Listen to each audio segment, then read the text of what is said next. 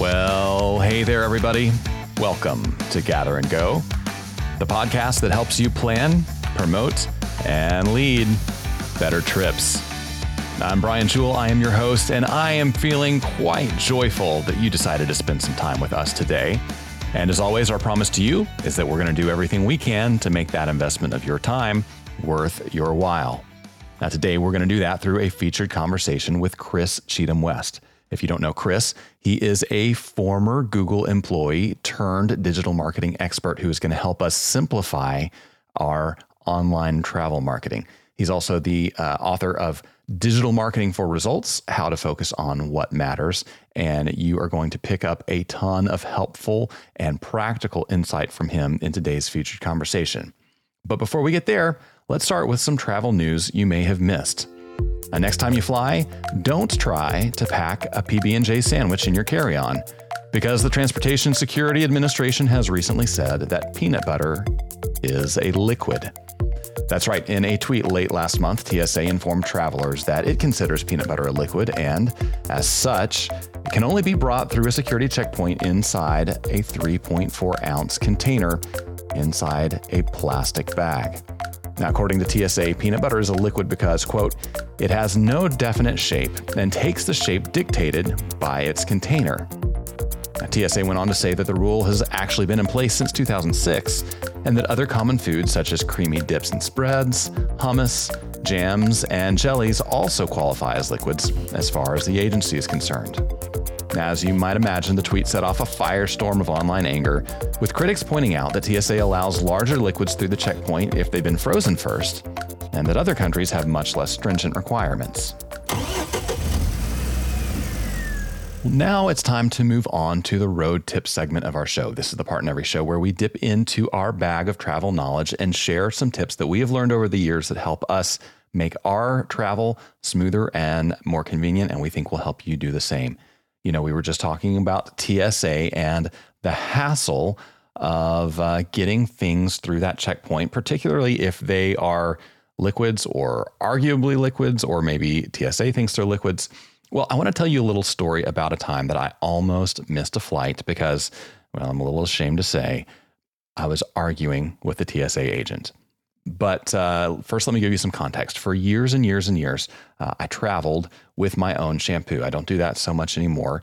Uh, but I used to travel with my own shampoo because I just like the way it looked on my hair better than hotel shampoo. And I had a plastic reusable bottle that I just refilled with that shampoo. And I kept it in that quart size Ziploc bag.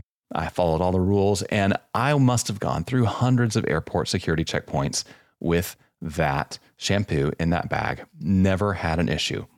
Well, one day I was with a colleague coming home from a conference, checking in at the Denver airport, and um, got to the TSA security checkpoint. And the agent flagged me, pulled me out of line, grabbed my Ziploc bag, and started questioning me about my shampoo bottle. Now, there was hardly any shampoo left in the bottle. I'm talking like maybe enough for three or four showers, not very much, way, way less than 3.4 ounces.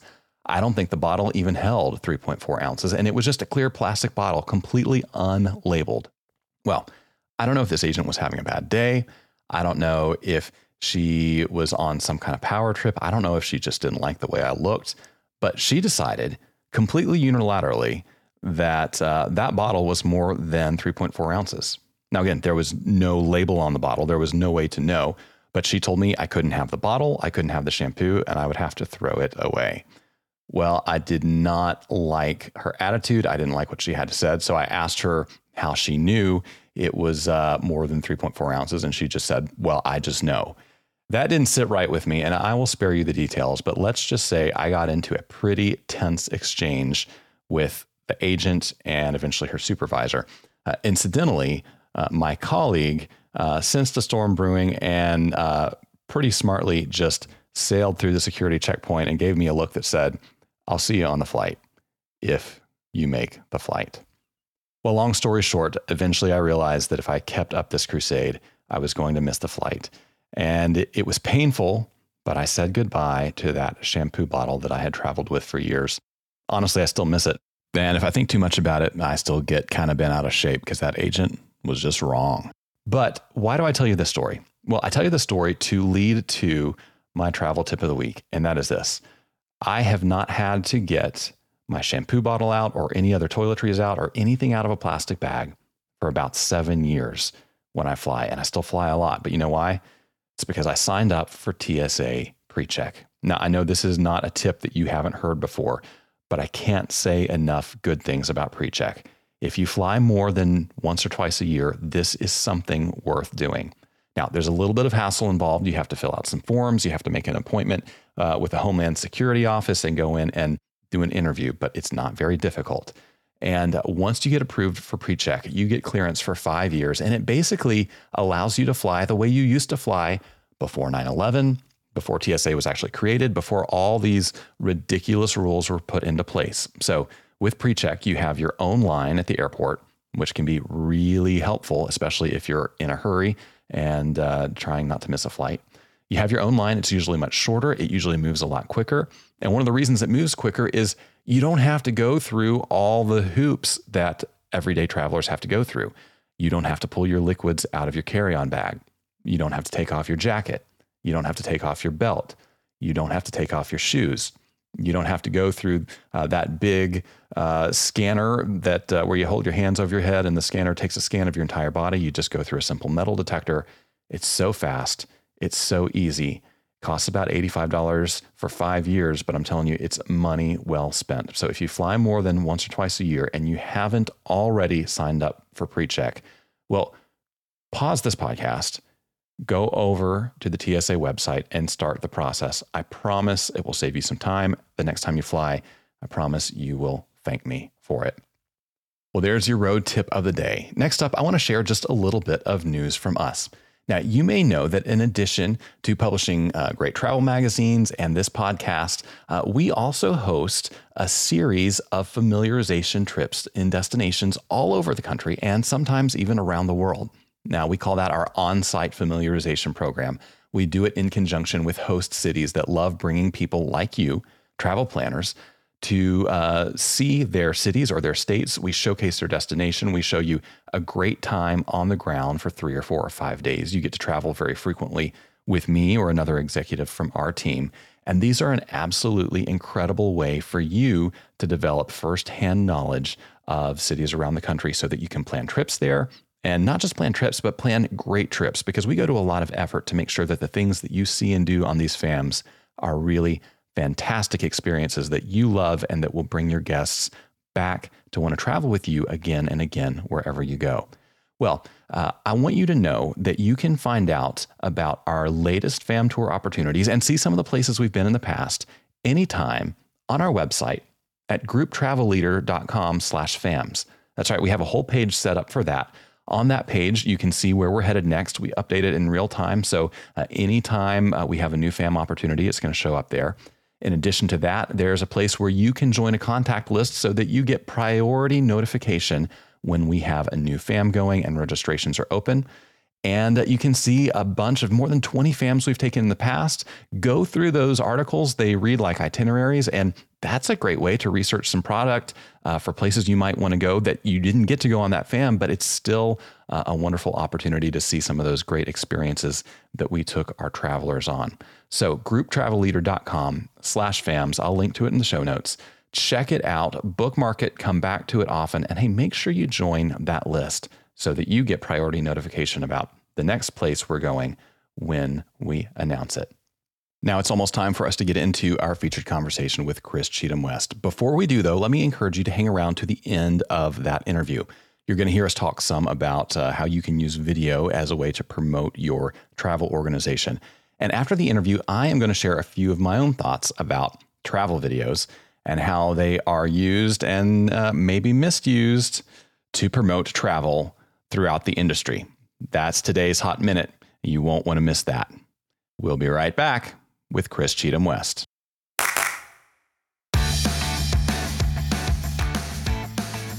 All right, everybody. My guest today is an online marketing expert and the founder of LR Training Solutions.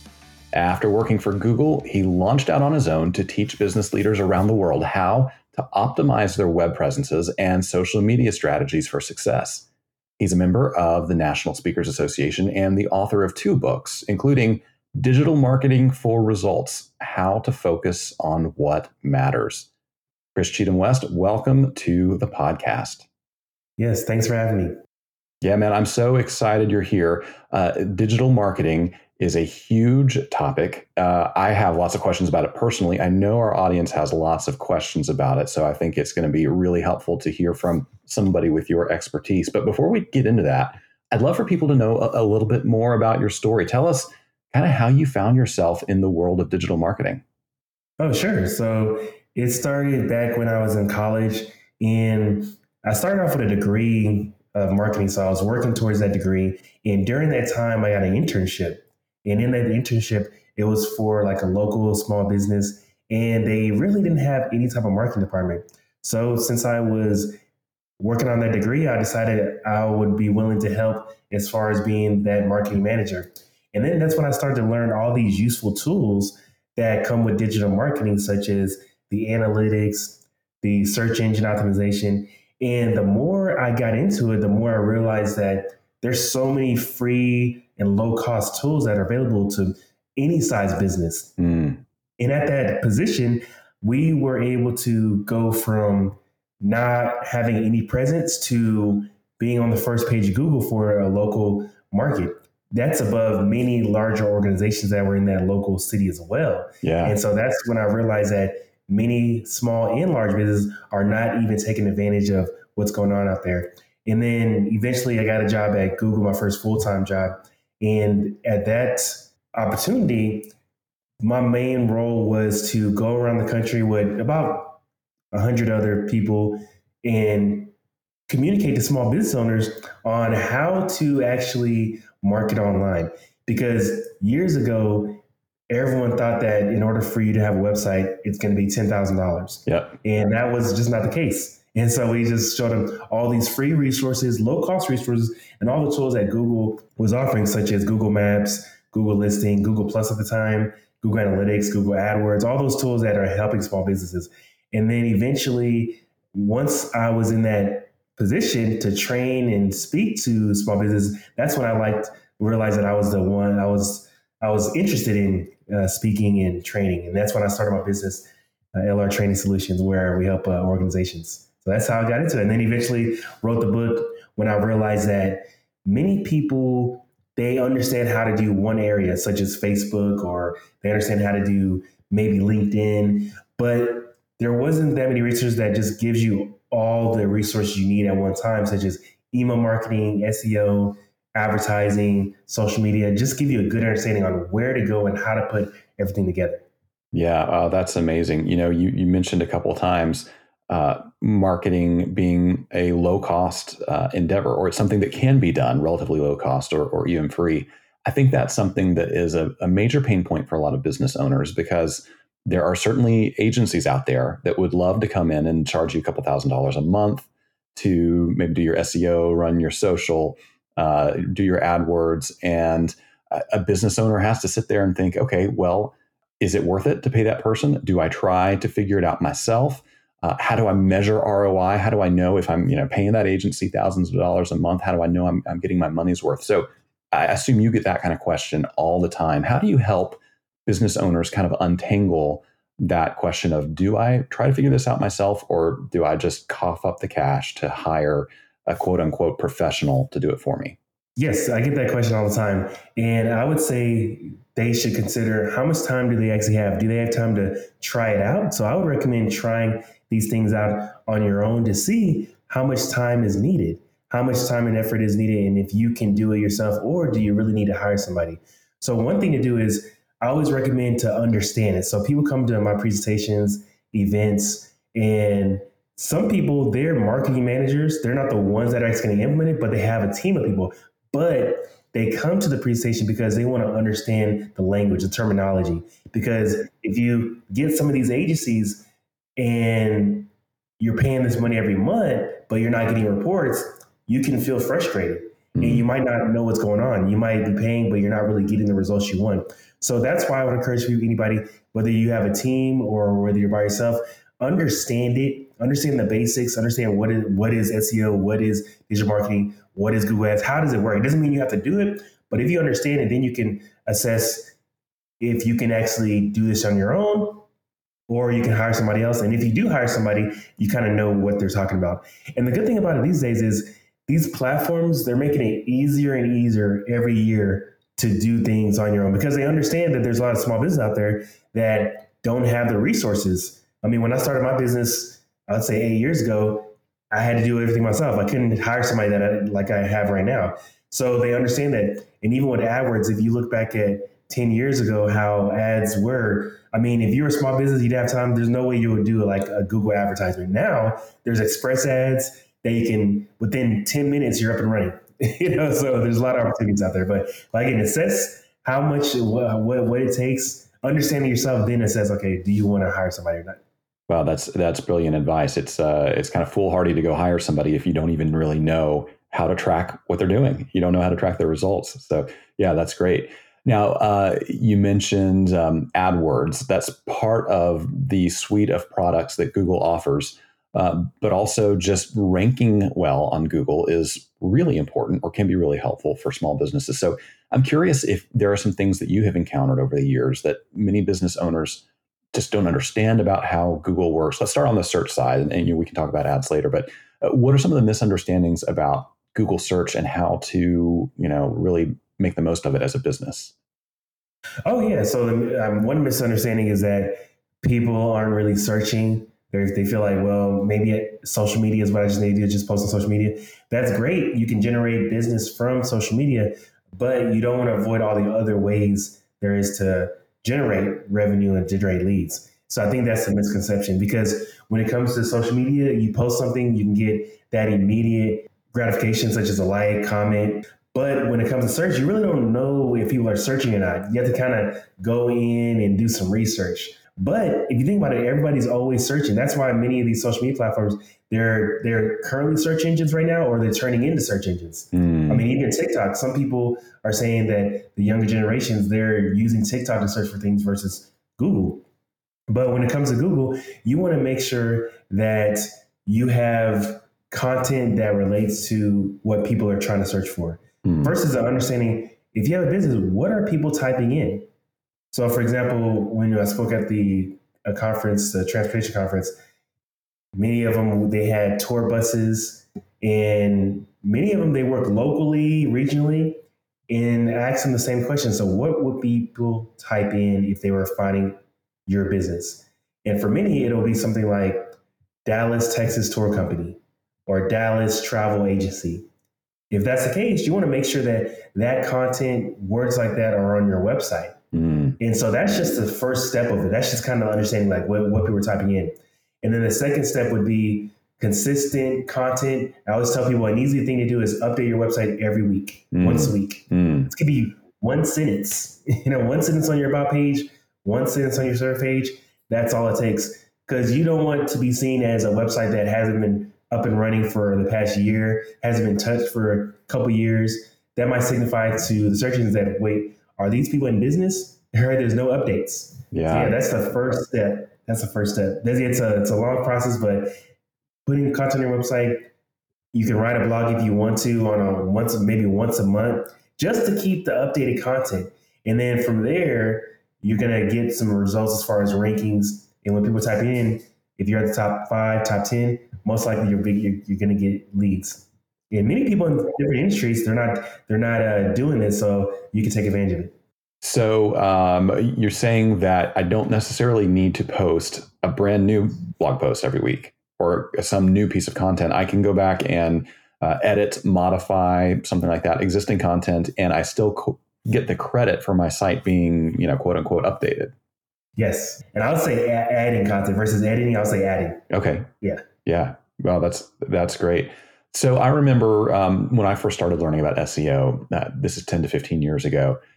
There was a huge emphasis on getting links to your page, backlinks, to the point where you would like call up or email all your friends who had businesses around the country and ask them, "Hey, can you can you do a blog post and link to my site?" Or you know, people would exchange links. You'd have a, a section of your website that was just links to other people's. It was all about these backlinks. So to what extent is linking still important versus um, that content generation that you were talking about? Oh yeah, so linking is definitely still important. So that's just kind of how, in general, how people measure if this is a popular website, if, if this is a well-known website. And it's interesting you bring that up because yes, we can call our friends to say, hey, can you put my website link on your website? But guess what? If your friend just started that website last week, it's going to be no credit, right? So, mm. but if you put your, you get your website on a major university website, that's major because it's like, wait a minute, that's a .edu domain, that's a .gov domain, that's a, a popular news website domain. That's the major reason why links are important. If they notice that, hey, Brian's uh, link is on a university website, then it's like, hey, how do you do that? That must be a credible website because this university website's been around for 20 years. Mm. And then bam, that's what happens. That's how you get the those results. And then the more of those quality links you have, the better. And then add that to content, then you have a winning strategy. Yeah, uh, I love that. So a lot of our listeners uh, are travel company owners. They own tour companies, and among their clients are organizations like university alumni clubs, uh, some bank groups, uh, churches, long-standing you know community organizations so is it worth them, you know, having a conversation with somebody, you know, at that alumni club and saying, "Hey, why don't we make sure there's a link to my trip or my website um, on your page?" Uh, number one, because it helps the people in your club who want to find information on the trip you're offering. But number two, it's going to help me uh, because it gives me a big credibility boost when the search engines see that I'm getting linked to by a university. Is is that correct? Yes, yeah, that's correct. Yeah, perfect. So that's a, that's one strategy you can use is like communicate with them, and not only that, reaching out, but also let's say, for instance, a, a major website or a university, for your example, they announce you or mention you on their website. Then you can say, okay, hey, thanks for the mention. Do you mind putting a link to my site? That'll be huge, really helpful for my business and credibility, and it'll help people find me that are looking for my services. And of course, they'll probably be willing to do this since they already mentioned you. And I've done this multiple times with my business. Let's say, for instance, I'm doing a keynote presentation and an organization announces me and they don't put a link. I just email the manager, program manager, or whoever is in charge of that blog post. And I say, hey, thanks for the article. Thanks for mentioning me. You mind putting a link to my website to uh, your audience? Yeah. Oh, I love that. Now, on the content side uh, for your websites, you're saying it's important to you know put out new content fairly regularly. Um, I have heard some SEO people, you know, say your content needs to fit exactly into this box of a certain number of words, and you need to repeat your your target phrase over and over and over, almost to the point where I feel like I can tell when I'm reading a, a post that's been written for SEO. You know what I mean? As as opposed to something that's been written organically for humans. I'm also beginning to hear though that that people are maybe weighting those organic posts a little bit higher than they used to. So can you kind of guide us through when we're creating those posts for our uh, our websites, our blogs? How much should we be trying to just hammer a keyword phrase to rank versus how much should we just be writing good copy for our potential customers? Oh, you always want to think of the customer first, no matter what. So part of what I tell businesses is let's say they want to grow their small business one thing that I make sure to do is I choose a target audience and then I write in the words that they use, the audience uses, so they can understand it. They realize that, okay, this person, they have experience with my type of business. Mm. They're not working with every single type of business out there. They specifically using words that I use. They've worked with teams like I have a team. They work in these countries or this uh, the city that's where I'm based off of. They've worked with people that have similar job titles that I have. Mm. So I'm more confident in working with these people. So you always want to think about the customer first. And then you want to consider, all right, so let me add some keywords in there. Let me make sure that enough of those phrases are in there. You don't want to just have a list of keywords. But then that's where the additional content comes in. So if you only have a paragraph on that page, then that's not going to do much. But if you have four, five, six, seven, eight paragraphs or uh, 800, 800 words words in the content, then that makes a big difference. Well, let's let's turn the page a little bit. Uh, let's say somebody's got that kind of down on their own website. Let's turn the page to social because that's certainly a part of of an online marketing strategy. It's so confusing. To know where to start. And again, just like on on Google, there is organic content, and then there's the whole paid side, and it's hard to know. I feel like even more on social, your paid activity um, impacts how much reach your organic stuff gets, maybe more than than is the case on Google. So, a small travel company, maybe it's got uh, maybe it's a solopreneur, maybe it's got two or three employees. What is an advisable strategy to start in social media um, that's going to be sustainable and is going to bring results that are measurable? You want to start by just posting if you can maybe once a week you know so i mean ideally you want to get it out there every day but once a week is a good start. That's how what i started with. And then eventually once you get used to it then post more often once a day. And then you're because you want to have a brand that people are continually aware of and then if you only post once a month they don't really get an idea of what you actually do.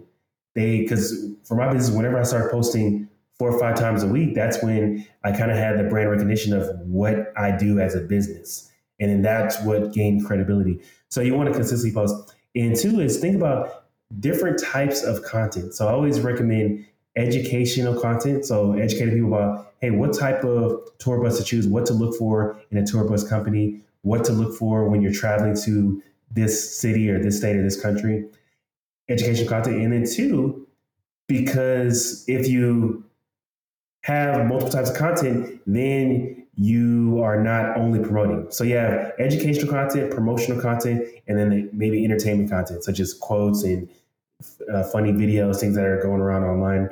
And so then you have a consistent type of formula and you continue to implement that formula. That's probably the best bet. So a lot of uh, tour company owners are going to have actual product that uh, is available to buy on their website. You know, you can book a seven day tour to Alaska or, you know, three days in New York, something like that.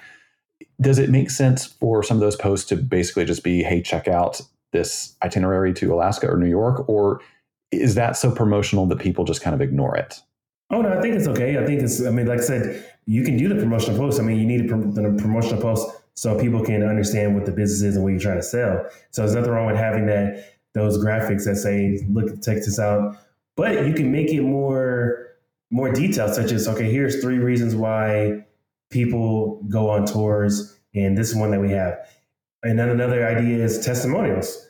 Have video testimonials of people that went on that tour before, and say, "Okay, hey, here's Jonathan. He told us about his exciting time where he was at the Alaska tour."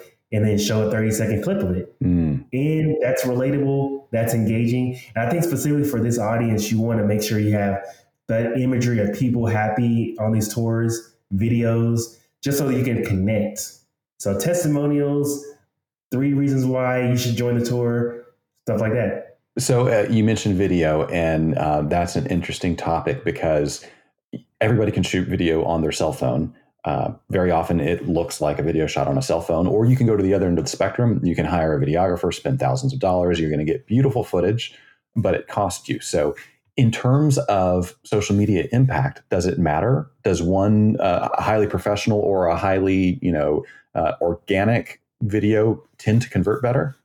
So, highly organic video works better because it's more relatable mm. because it's not too polished, and you want to again, you want to seem approachable you want to see feel, feel people are connected. That's why if you look at it, many times, like just like I said, the testimonials, those do better than uh, when you go to a studio, have professional setup and all that. Those professional setup, those are good for like commercials, like a reel of like pretty much an overview about your business. Mm-hmm. Those are great. But like when it comes to like everyday videos, everyday like interviewing people, nothing wrong with video. And then the the cell phone, we have such quality video on our cell phones now anyways.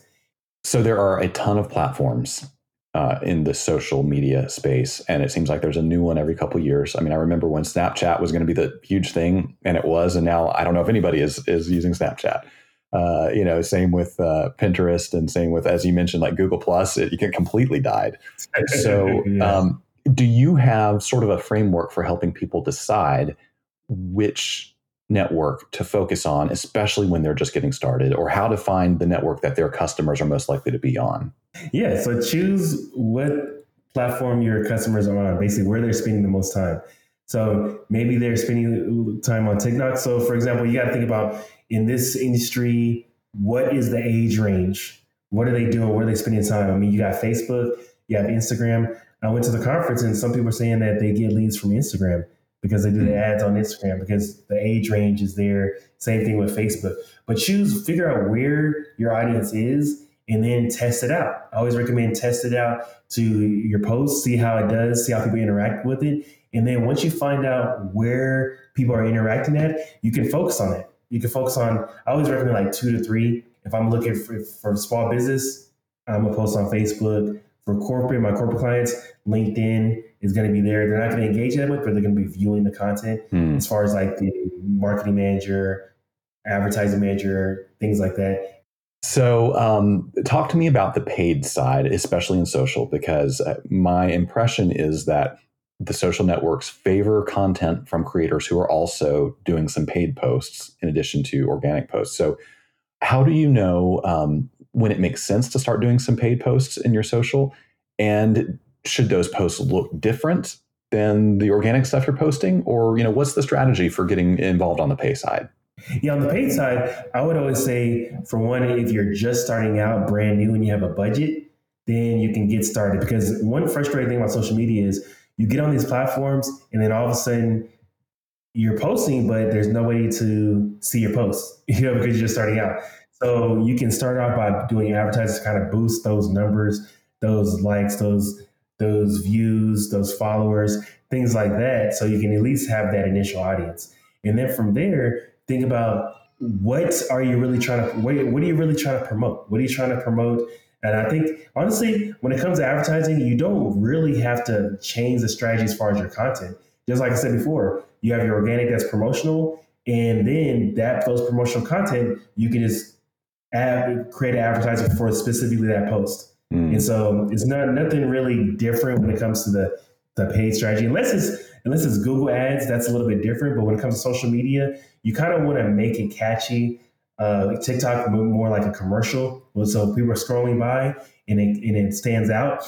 Even another strategy that's that's useful is shoutouts.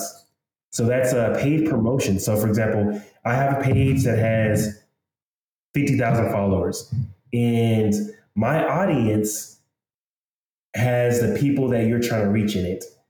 And so you pay me to promote what you're doing. You promote your mm-hmm. advertisement. You say, okay, here's my advertisement, tag me in the post, put my username in the caption, and then I run that for a day. You can either pay me to leave it on my feed for 24 hours or can leave it permanently. But in general, that's a good way to go because I already have the people in my audience and it looks good coming from my page because and then because it's the audience and then they can automatically go to your page and follow and like and engage. So uh, there's so many different strategies versus just paying a thousand dollars to promote it on the platform. And so in the case of what you're talking about you don't even have to be paying facebook or or instagram. You're finding that influencer directly and doing business with them. Yeah directly. Just send, send them a message what about the strategy of uh, reaching out to that local influencer and saying, "Hey, I would love to bring you on one of my trips, and I'll cover the cost of it if you would post about it along the way." Uh, is that a kind of conversation that you could see uh, working out and and that arrangement being profitable? Oh yeah, that's I mean that's just in general. You know, in business, you know, you always want to uh, give somebody what they're offer. So for me, if I'm doing a business transaction, if somebody doesn't have the budget, then I can ask them, "Hey, what else can you do?" You know, maybe you can give me a video testimonial. Maybe you can uh, give me a free hotel stay, things like that to, to make up for the difference. So uh, I think that that's always a good idea. So, something I hear a lot of people talking about right now is artificial intelligence. Uh, certainly, ChatGPT has been getting a lot of headlines. There are other AI uh, tools out there that uh, are really making a splash. I'm curious whether you think those uh, offer a lot of potential for marketers and, and specifically people marketing travel, or is it something that we need to be kind of wary of uh, that may be a threat for people in the travel industry? Oh, yes. Yeah. So I really think it's going to be helpful for many industries because you got to think about how much time it saves, how much money it'll save. Let's say you have a team of people that are used to doing research and the research takes them hours.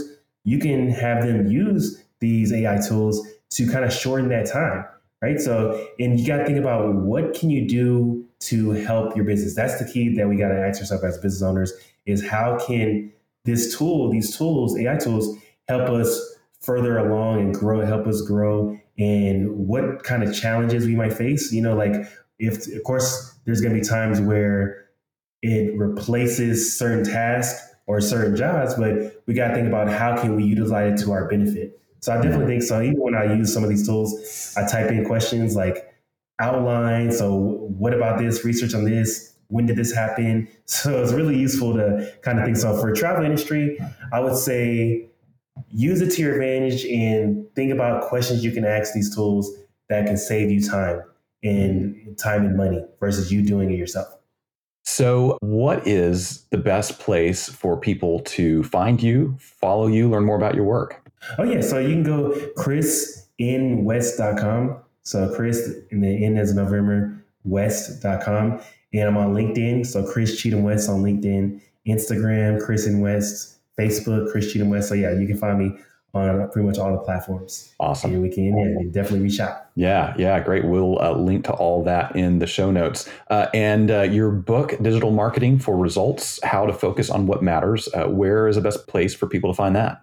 Yeah, you can do Amazon. So, Amazon, type in Digital Marketing for Results book, and then it should pop up number one. And so, yeah, check it out. Very, very useful book as far as trying to understand how to work all these channels together and remember, if you have a team, you can just give it to your team, but also you want to know for yourself how everything works. So highly recommend it. Goes in directly of what SEO is, email marketing, paid advertisements, every every way you can think of to get started. Yeah. Well, I feel like we only scratched the surface, so uh, we'll have to bring you back sometime and, and talk about more of these things. Uh, before we let you go for today, though, we have some questions we ask everybody, and these are just for fun. So you can uh, shoot from the hip, and and we'll just have a good time. Yeah. Uh, when you travel, do you book a window seat or an aisle seat? Oh, window every time. Yeah. every time. You like the view or you like something to lean on and sleep? Oh yeah, I like the view, lean on. Yeah, but, when, I'm with my, when I'm with my wife, we kind of figure out we got to argue which one who gets it. So I usually get the window seat, either the the first flight or flight back. so we both like that one. Yeah, cool, cool. So, uh, what's something in your carry on that you wouldn't travel without? Oh man, so contact lenses, that's for sure. Mm. Uh, let's see, edgers as far as like like um, beard, you know. Mm. so that's, that's so you know the beards grow fast. So yeah, that's probably yeah. That's basically you know gotta gotta have those. Got to show up looking good. Yeah, yeah, exactly. Nice. Yeah. Okay. So, uh, if you had an airline pass and a week with nothing else to do, uh, where would you be headed next? Oh man, I might say, I think it's because you brought up Alaska, but I might do the Alaska because there I went to Alaska for one day and they said, yeah, you need at least two weeks. Yeah. so it's like, I would probably do a week just so I could see everything at least. And during the time where I think it's the, it's nighttime over there for a month or so, I, always thought that was pretty cool. I was like, man, that, that would be nice. That, that's definitely on my list is like just being there for at least a week. Yeah, absolutely. I highly, highly recommend it. So uh, you mentioned your wife, and uh, I saw on your website uh, you guys have a, a, a, child as well. So I'm curious, um, what is something that you have done or seen traveling alone that you would love to go back and do again with uh, your family or somebody else you love? Uh, let's see.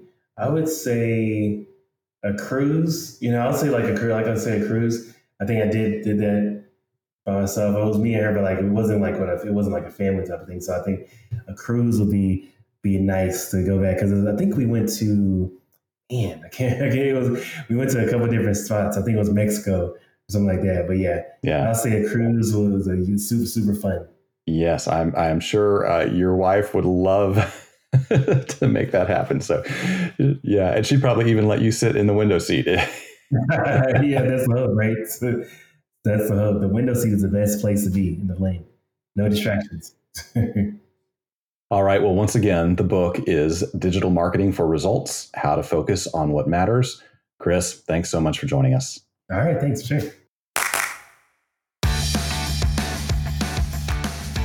Well, I sure hope that you got a lot out of that interview with Chris. I know I sure did.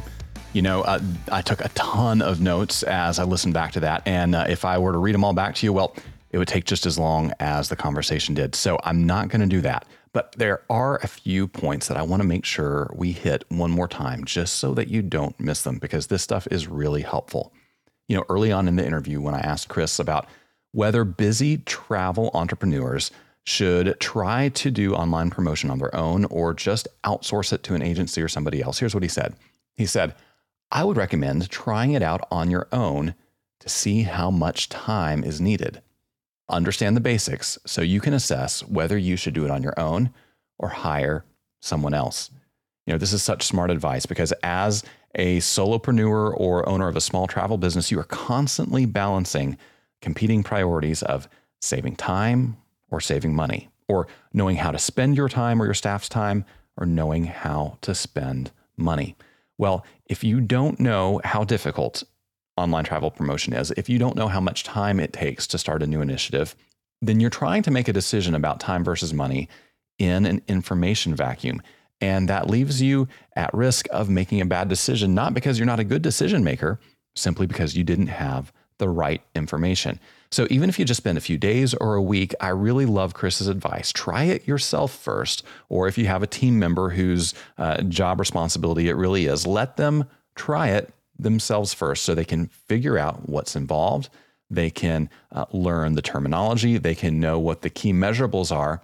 That way, it makes it a lot easier to make a savvy decision about whether you should continue to spend your own time on it or spend some money on it by offloading it to somebody else.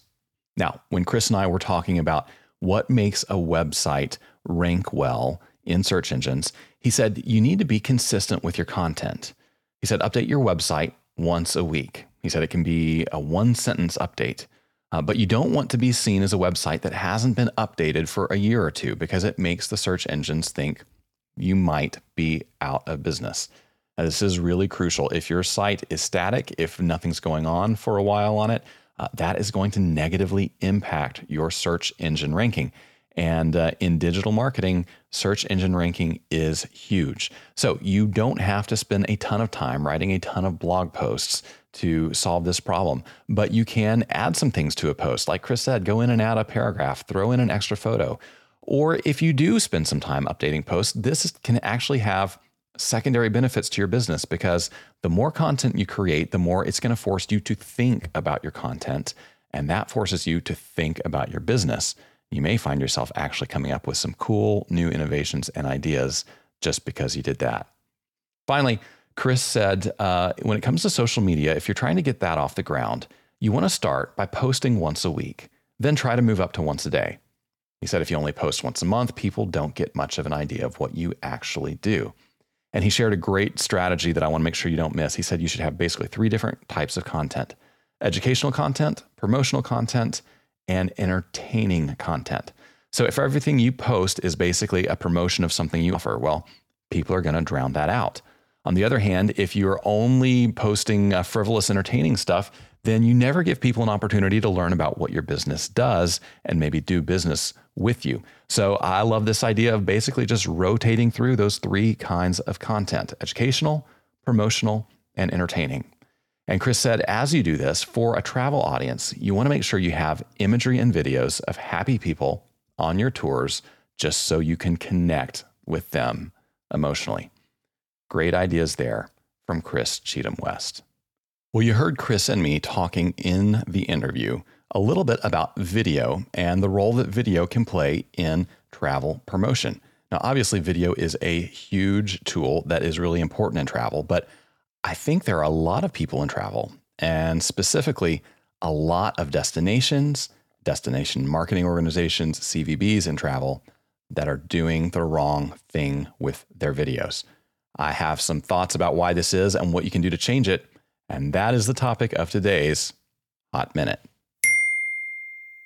Yeah, that's right. The Hot Minute is the portion of the show where I take 60 seconds to give you my unfiltered views on an issue impacting tourism every day. And today it's all about those travel promotional videos. So let's put 60 seconds on the clock and get into it. Your promo video looks the same as everyone else's. If you work at a DMO, you probably have a destination highlight video, and without seeing it, I can probably tell you what's in it. There's a drone shot of your skyline, there's some exciting outdoor activity, there's some young people having a drink at a bar, there's a couple exploring a museum, there's some women laughing as they shop on your main street. There's upbeat background music, there's a deep voice narrator, and you or somebody at your organization probably poured your heart and soul into that video, and you put a bunch of money into it as well. But here's the problem if everyone's videos look the same, nobody's videos are making an impact. So, next time you have a project like this, instead of making another cookie cutter tourism video, maybe find a creative way to use video to showcase what really makes your destination unique. This is probably going to take more work, but people will actually pay attention when you play it. That's how I see it anyway. Of course, you are welcome to disagree with me, and we can still be friends. And hey, disagree, agree, whatever you think, we would love to hear from you. I welcome your thoughts, questions, rebuttals, input, ideas. You can send all of those to podcast at grouptravelleader.com. I read every email that comes into that address, and you never know. Your ideas or thoughts or questions may just be the topic of the next hot minute. And hey, while you are in the mood to give us some feedback, could I ask you to do me a huge favor? Could you go to Apple Podcasts or Spotify or wherever else you like to listen to podcasts? Look up Gather and Go on that podcast player. And step one, hit that follow or subscribe button so that you automatically get the next episode of the podcast. And while you're there, would you give us a rating and leave us a review? That is a big help. And I am thankful to everyone who has done that. My thanks as well to Chris Cheetham-West for joining us on the next episode of Gather and Go. We're going to have a great conversation with Stephanie Miller of the Scenic Suitcase. She's a travel photographer, and she's going to tell us all about how we can take better travel photos, even without being professionals like her. Until then, though, remember this at the end of the day, we're all on this trip together. So let's make it a good one. See you next time on Gather and Go. Gather and Go is hosted and executive produced by me, Brian Jewell. Our publisher is Mac Lacey. Danya Simmons is our creative director. Ashley Ricks is our circulation manager and graphic designer. Our sales team is Kyle Anderson and Bryce Wilson. To advertise on the podcast, call Kyle or Bryce at 888 253 0455. Gather and Go is a production of the Group Travel Leader. For more information about our magazines, podcasts, and events, visit us online at grouptravelleader.com.